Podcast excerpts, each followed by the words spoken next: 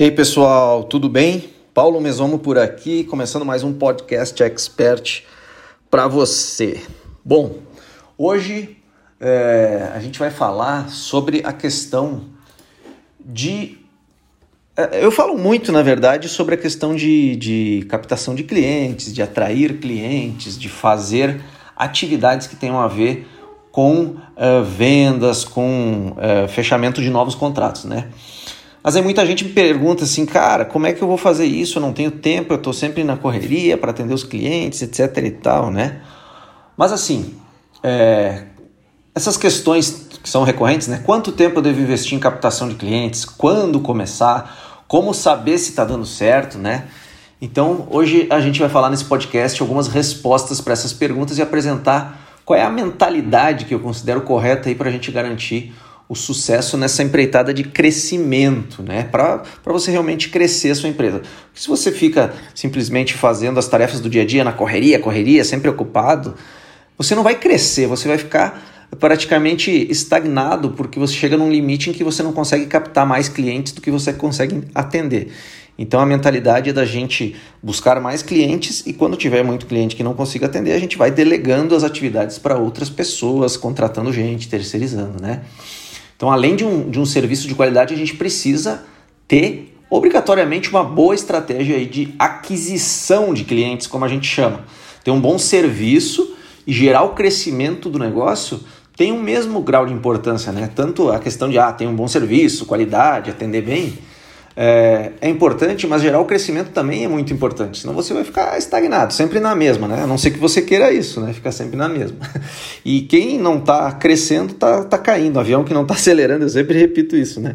O avião não está acelerando, ele está caindo, né? Então, porque os concorrentes estão sempre eh, buscando evoluir e vão passando na frente, né? Então a gente tem que estar tá sempre com o pé no fundo e o motor fazendo a coisa andar, tá? Não quero dizer aqui que você tem que ser frenético, né? Aquela coisa, alta performance e tal, que tá tão na moda na, nas mídias sociais aí, né? Mas você tem sim que estar tá sempre com uma maquininha de captação de clientes funcionando aí. É, e por isso, como a questão de ter uh, um serviço de qualidade e ter uma estratégia de aquisição de clientes também de qualidade, uh, uh, seus dois da mesma mesmo grau de importância, na minha opinião, eu considero que você deve dividir aí a tua atenção igualmente entre essas duas atividades, tá? Adotando uma regra aí de 50% para cada uma dessas atividades, né? Um 50-50. é isso mesmo, não estou exagerando não, tá? É, em resumo, a gente tem que passar a metade do nosso tempo trabalhando no nosso marketing, nas nossas vendas, nas negociações, na parte comercial do negócio, tá? Ações em geral voltadas para atrair clientes, para fechar novos contratos, né? E a outra metade do tempo aí sim trabalhar na operação dos seus serviços, desenvolvendo aí projetos, executando obras, ou seja lá qual o nicho de atuação e tipo de serviço que você presta dentro do nosso mercado. Se vocês são, por exemplo, em dois sócios, uma sócia, um sócio, enfim, uma pessoa pode fazer o serviço de captação, o serviço da parte comercial e o outro trabalhar né, só no, na operação, projetos, gestão de projetos, etc. Aí vai estar tá dividido 50% cada um, 50% é cada atividade dessas, né? Então, uh, o, o, como você vai fazer isso aí é um problema que você tem que resolver, né? Uh, e se você é sozinho, realmente tem que dividir o seu tempo. Né? Não tem jeito, porque tem, é, é imprescindível a gente fazer trabalho de prospecção e captação de clientes, né? E enfim, enquanto você está fazendo isso, por exemplo, quando você está tocando os projetos, atendendo clientes, se você trabalha sozinho, né? É, atendendo os clientes que você já tem, os clientes atuais e tal. Enquanto você está fazendo isso, quem que está fazendo o escritório crescer realmente? Quem que está pensando nas estratégias de crescimento e executando essas estratégias, né? Ninguém, ninguém. E o escritório, o escritório que não cresce vai encolher, como eu falei antes no caso do avião, né? Então eu sei que pode até parecer um pouco de exagero aí da minha parte, mas não é exagero, tá? Se você tiver sem tempo, contrate pessoas, delegue os serviços, né, os serviços internos e operacionais aí de graficação, né, de desenho, burocracias mais simples, coisas desse tipo. Tudo isso é delegável. Isso aí, não vale a pena você gastar tempo, suas horas valiosas de vida e de trabalho para ficar fazendo detalhamento de desenho, né? A gente tem que ter pessoas qualificadas para fazer isso. Claro que no início a gente faz tudo, né? Eu sei como é, já também já fiz, uh, fui o eu presa, né? Tipo, trabalhar sozinho e resolver tudo. Mas com o tempo a gente tem que buscar o crescimento e ir delegando essas tarefas. Porque ir para a rua, fazer negócios, captar clientes, isso tem que ser com você. Você aí, tu, tem que fazer essa parte de captação de clientes. Não dá para delegar, não dá para você deixar, ah, vou contratar um estagiário fazer isso e tal. Contratar um vendedor, né? Até é possível contratar vendedores para prospecção, mas isso é uma outra fase, é um outro nível, né? Então, isso tem que ser você ou algum sócio, alguma sócia, né? Ninguém pode fazer isso por vocês. E, e é, em contrapartida, a parte de detalhamento, de desenho, de 3D, enfim, dessas coisas que a gente já está acostumado no dia a dia de projetos e tal. Ah, vou lá na prefeitura, vou fazer um levantamento de, uma, de um terreno ou de um, de um apartamento para desenvolver interiores, ou sei lá, depende do serviço que você presta, né? Uh, então, galera, claro que, que a conta nunca vai ser tão redondinha, assim, ah, vou, vou ficar, tipo, dois sócios, um fica 100% no comercial, o outro 100% nos projetos. Claro que um pouquinho, um se mete ali na parte do outro, né, vai dar uns pitacos, faz uma reunião ou outra, e o, o que está na parte comercial também se mete um pouco na parte do, do da gestão, operação, né, de projetos e tal. Mas a, a, conta nunca vai ser tão redondinha, você também, ah, eu trabalho é, segunda, terça e quarta no, no, no, na, na gestão comercial e quinta, sexta e sábado, sei lá, a pessoa trabalha sábado na parte de projetos. Enfim, Uh, a conta pode até não ser tão redondinha 50-50, mas tem que ser organizado e tem que bloquear a agenda, bloquear períodos para trabalhar nessas áreas, tá? Realmente a gente buscar dividir essas atividades com clareza, porque senão você vai deixando a parte de captação de clientes sempre para depois, sempre vai empurrando para a barriga, sempre vai ter urgência, incêndio para pagar, né? Ah, tem um projeto que tem que entregar amanhã, tem que fazer não sei o que, se é um cliente para atender, tem que visitar um fornecedor, sempre vai estar tá na correria e nunca vai estar. Tá fazendo prospecção de clientes. Então bloqueie a agenda, bloqueie algumas datas por semana, alguns dias da semana para fazer isso, tá?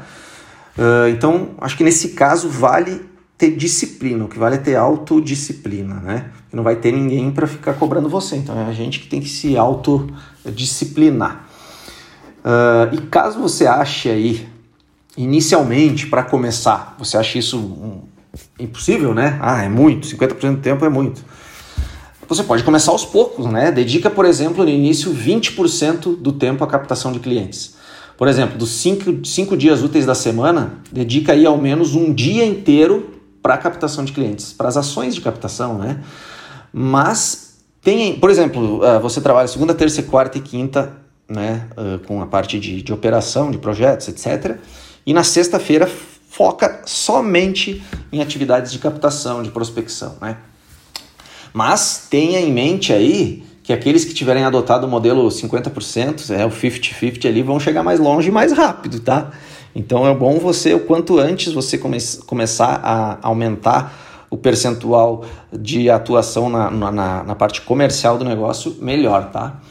Então, isso, e, e, o que, que são essas atividades, né? Entende-se, entenda aí por atividades de captação de clientes tudo que você fizer com foco em marketing e vendas. Por exemplo, vou num almoço conversar, conversar com um potencial parceiro lá, gravar um vídeo para o YouTube, para o IGTV, escrever um, um artigo lá, um post bem completão lá para o teu blog, para as mídias sociais, né? Programar uma campanha de anúncios no Instagram, ir numa feira de negócios focada em captar novos leads, né? em crescer ali a sua rede de contatos, seu networking, fazer parcerias, tudo isso é atividade de captação de clientes, né? Não é somente fechamento de contrato, tem toda essa parte inicial aí. Até mesmo alguma. Ah, estou fazendo um curso de negociação, de vendas, é atividade de captação, porque você está se dedicando à parte de vendas, né? E aí a gente tem que ter um controle com metas, metas e indicadores. Indicadores são números que você vai olhar para entender como é que está a saúde do negócio, né? É, para começar a testar os canais de aquisição, porque são diversos canais de aquisição que a gente tem no nosso negócio. Ah, mídias sociais, feiras e eventos, é, networking, parcerias, né, desenvolvimento de negócios. Então você tem que testar quais funcionam melhor para você. Tem até publicidade paga, né, publicidade offline, online, enfim. Eu falo no meu livro lá, o Técnicas para Atrair Clientes, eu falo sobre os nove principais canais que a gente tem que dominar né, para ter um fluxo constante de clientes no escritório, tá? Até vou citar eles aqui para vocês, por exemplo, ó, o que tem lá no livro são os seguintes canais, ó, pessoal. Deixa eu pegar aqui, eu tô com o livro aqui, ó. Uh, capítulo. Uh, olha só, citando um por um na ordem do, do, do livro. Mídias sociais, né? Daí eu falo é, de diversas mídias sociais: Instagram, YouTube, Facebook, Pinterest, LinkedIn, TikTok, etc. Site barra blog, né? Diversas formas de captar pelo Google, eventos próprios que você pode organizar, e-mail marketing, marketing de indicação, que a gente chama de referral marketing, né? Uh, feiras e mostras, publicidade tradicional, relações públicas, desenvolvimento de negócios. Então, esses são os principais canais aí para você adquirir clientes, né?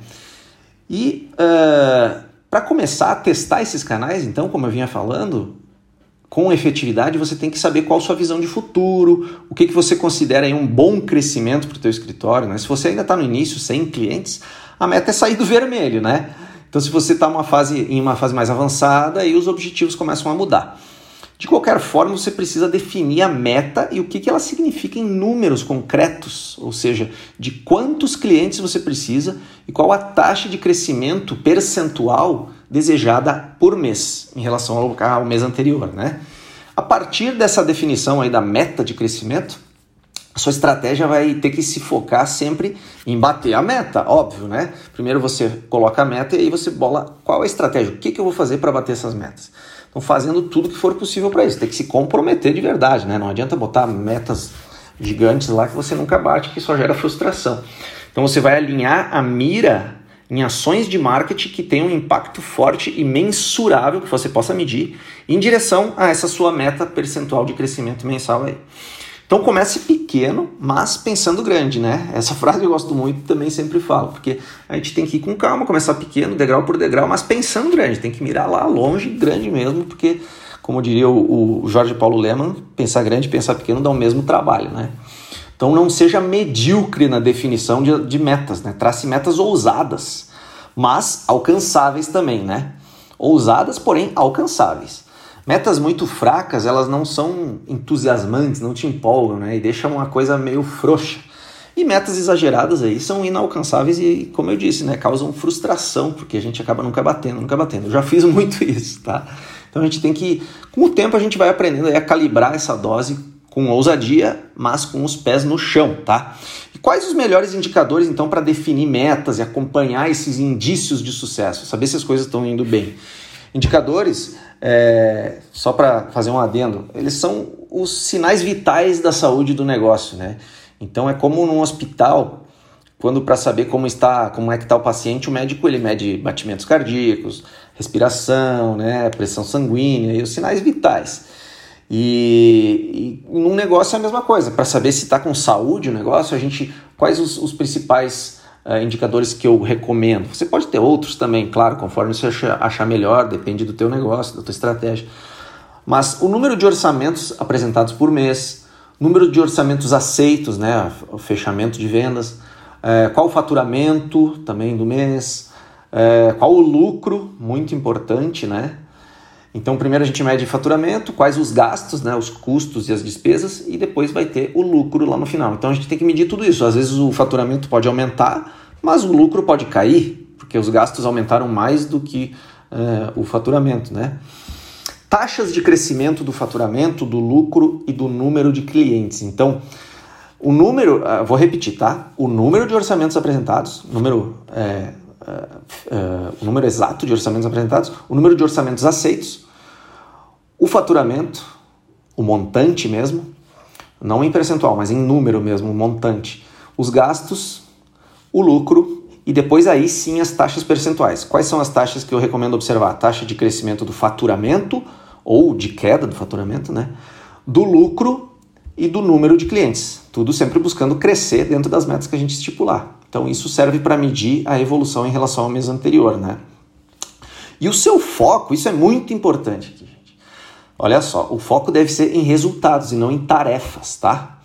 Isso se repete demais, demais, demais, tá? A gente muitas vezes fica andando em círculos, fazendo um monte de coisas todos os dias, sempre, ah, tô muito atarefado, muito ocupado, né? É, na correria, aquela coisa toda. E a gente acaba andando em círculos, fazendo um monte de coisa, mas sem chegar em nenhum lugar muito concreto, sem evoluir muito. Às vezes a gente trabalha o dia inteiro e parece que a gente não fez nada, né? E a culpa é das tarefas mal delineadas, sem um foco em um objetivo final, em um resultado final, ou seja, elas não estão te levando a bater uma meta.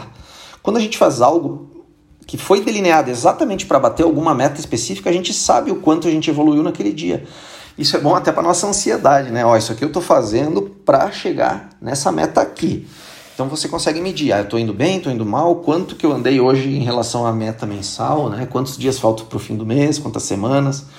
Então cada atividade do teu dia deve estar alinhada com alguma meta. Tudo que você fizer na, na parte profissional tem que estar alinhada com os objetivos e as metas uh, mensais, trimestrais, etc. Né? Então, para manter o meu foco, agora falando de mim, tá? Para manter o meu foco e o foco da minha empresa em resultados, Pra gente não ficar fazendo um monte de tarefas que, na verdade, ah, tô fazendo uma tarefa aqui de repente eu vou ver. Não, mas ela não tá alinhada. Isso aqui não tá me levando a bater aquela meta que eu coloquei para esse mês. Tá, então não vou fazer. Simples assim, né? Então, para manter o meu foco, foco da minha empresa em resultados, a gente usa a metodologia OKR, né? Objectives and Key Results. É uma sigla em inglês para objetivos e resultados-chave. Então, a gente coloca os objetivos né, principais do trimestre e depois a gente vai ter aí, eu já falei em outros podcasts sobre isso, né? Eu sou um grande é, divulgador do OKR porque eu gosto muito. É simples e eficiente, tá? Então, é, objetivos e resultados-chave. Então, a gente vai ter os objetivos trimestrais e os resultados-chave que vão ser aí de períodos menores do que trimestre, né? É, pode ter mensais, semanais, etc. E de acordo com o que você quiser, uh, como ficar melhor você.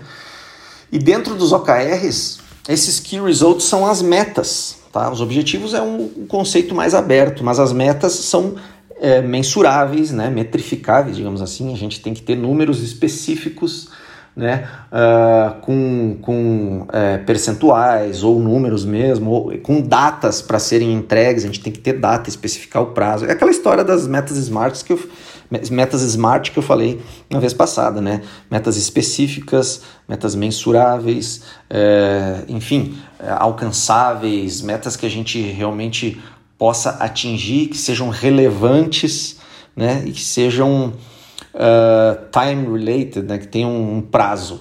Né? Uh, às vezes eu falo em inglês aqui, não é para querer, não, ai, falar termos em inglês porque é bacana, né? É porque a gente acaba estudando muita muita metodologia de gestão e tal que são que é literatura em inglês e esses termos são usados no mundo todo. Não tem gente que fica falando, ah, por que, que não fala português e tal. Não é, é vai ficar traduzindo tudo para português, tem coisa que nem tem tradução, né? Então a, a gente tem que usar o conceito global do negócio. Eu, na minha opinião, uso, acho melhor usar inglês porque você pode falar com qualquer pessoa, ela vai entender quem está metido nesse mundo, tá? Bom, uh, e aí compromisso com essas metas smart aí, né? E para cumprir as tarefas do dia a dia, a gente aqui usa o framework Scrum, né? A, estrutura de trabalho Scrum, que combinado com o OKR, o Scrum é uma, é, um, é uma gestão de processos no dia a dia, uma metodologia, metodologia não, é uma estrutura de processos do dia a dia para gestão de projetos, de atividades e afins. Né? Então você vai ter, determinar no OKR a, os objetivos e as metas, e no Scrum você controla as tarefas do dia a dia, sendo que essas tarefas devem estar alinhadas né, com, o, com os objetivos e as metas. Né? E uh, se você quiser saber mais sobre Scrum, acho que é um dos primeiros episódios aqui do podcast eu falei sobre Scrum, que é alcance uh, o dobro dos resultados na metade do tempo, né? Então, eu tenho também um artigo que eu escrevi no meu blog lá, arquitetoexpert.com, se você quiser ver, é um artigo bem completo sobre Scrum, é muito bacana. Ainda tenho que fazer um sobre OKR, né? Mas OKR tem bastante conteúdo na internet, é só você pesquisar aí que tem uns conteúdos muito bons sobre OKR, tá? A gente usa como é, um software para gestão do Scrum, a gente usa o Master Task com E, né? meistertask.com. Tá, galera? Hoje foi um, podcast aqui bem focado nessa questão de é, de crescimento, de objetivo bem técnico de venda, de fechamento e, e, crescimento do seu negócio mesmo, tá? Isso é importantíssimo, é isso que deixa a gente animado para continuar aí nessa batalha que é empreender no dia a dia. Valeu, galera! E fica a dica de você conhecer o meu livro novo aí. Não sei quando você está ouvindo esse podcast, pode ser que seja bastante tempo no futuro, mas estamos aí. Uh, em, uh, eu estou gravando esse podcast no final de janeiro de 2021 e o livro impresso, já estou fazendo a pré-venda, né? O do livro impresso Técnicas para Atrair Clientes em Arquitetura, e ele vai ficar prontinho dia 28 de fevereiro de 2021. Se você está ouvindo esse podcast depois, né, no futuro aí, já está à venda a versão física prontinha aí. É só encomendar. Valeu, galera. Um grande abraço e até mais. Falou.